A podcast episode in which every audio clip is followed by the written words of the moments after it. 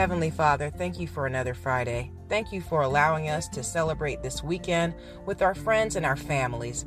I ask that your Holy Spirit would go before us, giving us discernment, lighting our steps, ordering the ways that we should go.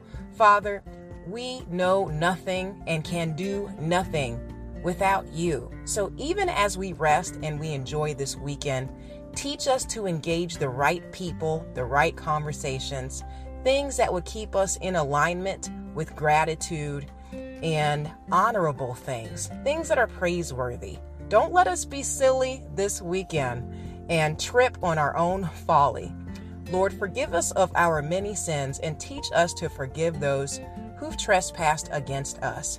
We release all bitterness, animosity, toxicity, anguish, frustration, depression to you now. Anything that is ungodly, we ask that you would remove it from our hearts. We succumb every aspect of ourselves to you. Lead us and guide us.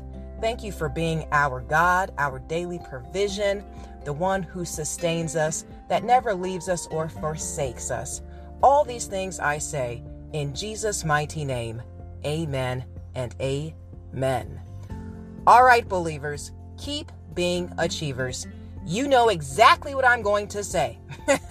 if you know anyone who could benefit from our supplication, minute motivation, and fun conversation, definitely share this podcast. We are a growing ministry of inspiration every single day in over 16 countries. That is God. Okay, so share the wealth of this podcast and may God bless you in fitness, health, and in spiritual wealth.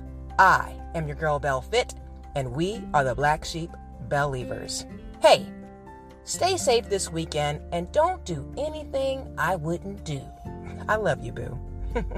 I'll talk to you soon. Ciao.